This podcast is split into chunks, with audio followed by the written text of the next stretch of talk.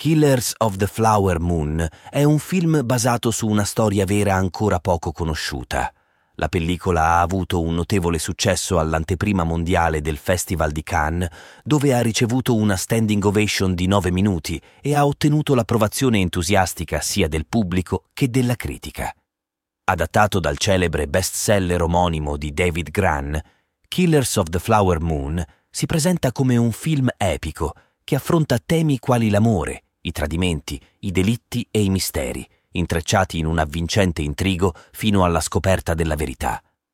Il thriller narra la storia dei brutali e misteriosi omicidi, noti come il Regno del Terrore, che hanno insanguinato la nazione Osage negli anni venti.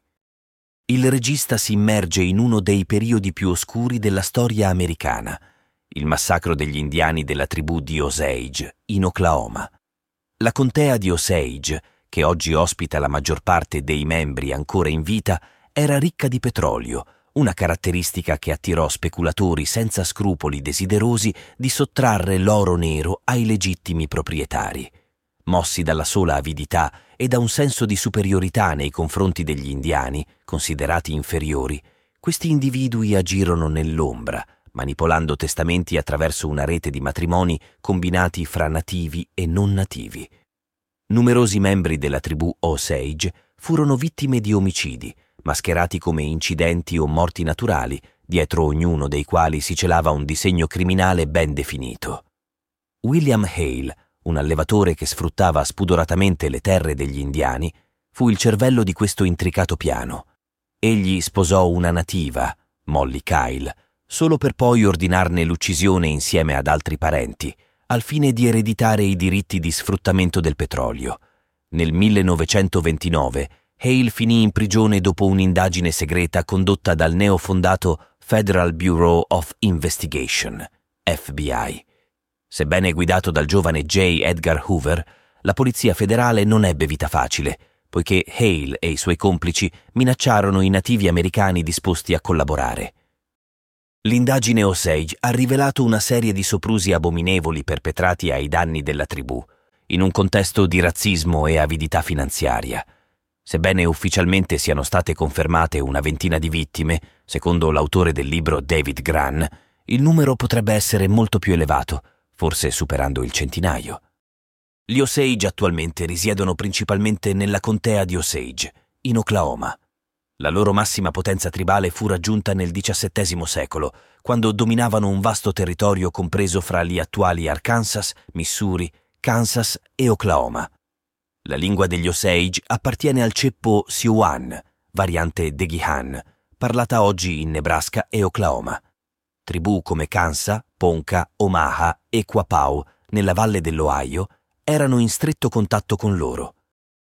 Il primo europeo a documentare gli Osage fu il gesuita Jacques Marquette nel milleseicentosettantatré, che li rappresentò sulla mappa come Ushage durante un incontro nella valle del fiume Osage. La loro migrazione in quella zona era dovuta a conflitti con tribù avverse. Nonostante fossero in grado di competere con i popoli delle grandi pianure americane, preferivano le zone boschive e forestali. La loro economia era prevalentemente neolitica, con un mix abile di agricoltura e cacce al bisonte. Gli Osage instaurarono alleanze con i francesi nei primi incontri con gli europei, consolidando l'amicizia nel corso della prima metà del Settecento. Fra il millesettecentonovantaquattro e il milleottocentodue, il commerciante di pelli René Auguste Chouteau stabilì un accordo per lo scambio di merci esclusivamente con i commercianti francesi. Lewis e Clark, nel milleottocentodue, riportarono la composizione delle bande, Big Osage, Little Osage e Arkansas Band, con un totale di almeno cinquemilacinquecento individui.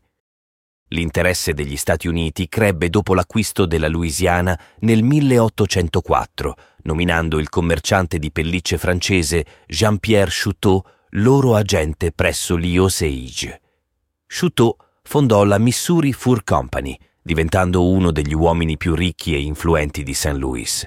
Nel trattato di Fort Clark persuase gli Osage a cedere territori in Missouri e Arkansas ai coloni in cambio di rendite federali. I Kiowa inflissero una sanguinosa sconfitta agli Osage nel milleottocentotrentatré, nota come Cutthroat Gap Massacre, con donne, vecchi e bambini uccisi. Gli Osage avevano precedentemente rubato il sacro fagotto Taime necessario per la danza del sole e rapito due fratelli, Tuono e Donnola Bianca. La dura rappresaglia dei Kiowa avvenne successivamente, con la pace sancita dalla restituzione di Donnola Bianca e del fagotto Taime, mentre Tuono morì durante la prigionia. Fu Custer che nel milleottocentosessantasette riconobbe il valore militare indiscutibile degli Osage e ne apprezzò l'esperienza come esploratori, arruolandoli come scout per il settimo Cavalleria durante la campagna contro i Cheyenne di Pentola Nera, Black Kettle e gli Arapaho. Grazie alla competenza degli Osage, i soldati riuscirono a sorprendere i Cheyenne nel tragico massacro del Washita. Gli Osage coltivarono rapporti positivi con i colonizzatori bianchi, instaurando fiducia e concludendo importanti accordi commerciali e di cessione di terre. Il primo trattato risale al milleottocentootto, con una significativa cessione di territori degli Osage nel Missouri. In quell'occasione la tribù si spostò a ovest nella zona conosciuta come Three Forks. Nel milleottocentoventi un ulteriore atto di cessione li spinse ancora più a ovest, fino a una piccola riserva Osage nel sud-est del Kansas, dove sorge oggi la città di Independence.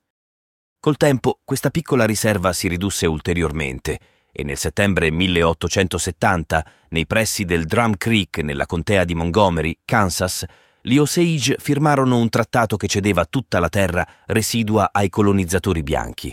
In cambio, gli Osage accettarono di essere trasferiti nel territorio indiano, con un pagamento senza precedenti che non venne mai completamente soddisfatto dagli americani, ritenuto un giusto compenso per la concessione del territorio indiano. Il nuovo luogo di residenza degli Osage causò notevoli sofferenze alla tribù, fra il cambiamento climatico, la difficoltà nel reperire cibo sufficiente e l'assenza totale dell'assistenza sanitaria promessa dal governo. Negli anni successivi gli agenti che seguirono gli Osage registrarono una riduzione della popolazione fino al cinquanta per cento rispetto al momento del loro ultimo trasferimento. L'Oklahoma, riservato alle tribù indiane, si rivelò povero di risorse e difficile da coltivare. Fortunatamente, la diffusione dell'allevamento contribuì al recupero delle terre per il pascolo, migliorando le condizioni di vita degli Osage.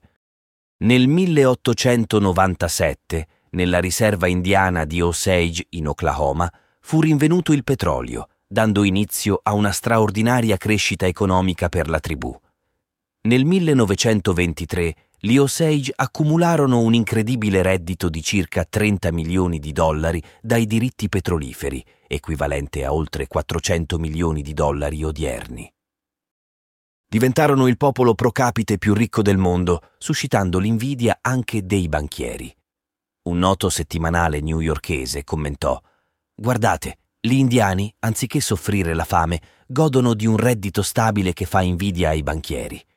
I giornalisti alimentarono l'immaginario pubblico con storie di Osage plutocratici e milionari rossi, descrivendo le loro sontuose dimore con lampadari in mattoni e terracotta, anelli di diamanti, pellicce e automobili con autista. Mentre lodavano la prosperità degli Osage, i media esageravano anche gli elementi del loro stile di vita tradizionale, cercando di dipingere un'immagine di indiani selvaggi. Un articolo descriveva un cerchio di automobili costose attorno a un falò aperto, dove i proprietari, abbronzati e vestiti di coperte dai colori vivaci, cucinavano carne in stile primitivo. In questo contesto di crescente prosperità, intervenne il governo degli Stati Uniti nel millenovecentoventuno, presumendo che gli Osage non fossero in grado di gestire la loro nuova ricchezza. Il Congresso approvò una legge che imponeva ai tribunali di nominare tutori per ogni Osage mezzo sangue o discendente, affinché gestissero i diritti e gli affari finanziari fino a dimostrazione di una certa competenza. Purtroppo, invece di proteggere gli interessi degli Osage, molti tutori cercarono di sfruttare i diritti sul petrolio e le relative rendite. Uno dei casi più eclatanti di questa malgestione è quello che ha ispirato il lungometraggio di Scorsese.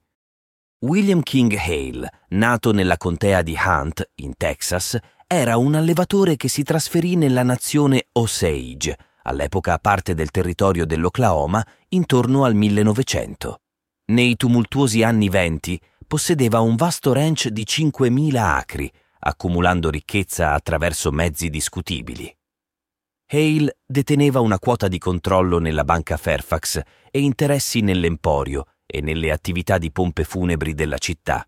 Inoltre, per un periodo, fu vice sceriffo di riserva per Fairfax.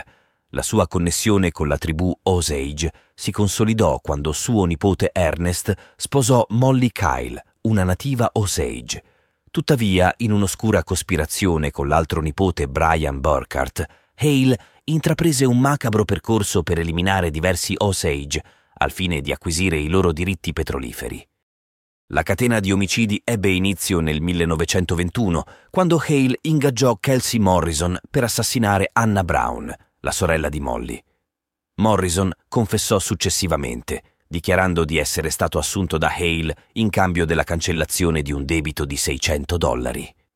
Dopo la morte di Anna, i suoi diritti furono ereditati da sua madre, deceduta sessanta giorni dopo. Gli altri eredi erano Molly, Rita Smith e Grace Bigheart. Nel marzo millenovecentoventidue, Anna Sanford morì in circostanze misteriose dopo aver sposato Tom McCoy, vedovo sposato successivamente alla nipote di Hale. Nel millenovecentoventitré, George Bigheart morì avvelenato a Oklahoma City, dopo aver ingerito whisky contaminato, mentre il suo avvocato perse la vita investito da un treno nei pressi di Pawhuska. Nello stesso mese, Henry Rowan, cugino di Molly, fu ucciso a colpi di arma da fuoco. Il dieci marzo millenovecentoventitré, Rita Smith, la sorella di Molly, suo marito e la loro domestica persero la vita in un'esplosione che distrusse la loro residenza. I diritti petroliferi passarono a Molly, che cominciò a mostrare sintomi di avvelenamento. Di fronte alle numerose morti nella sua famiglia, Molly, sospettosa, divorziò da suo marito Ernest.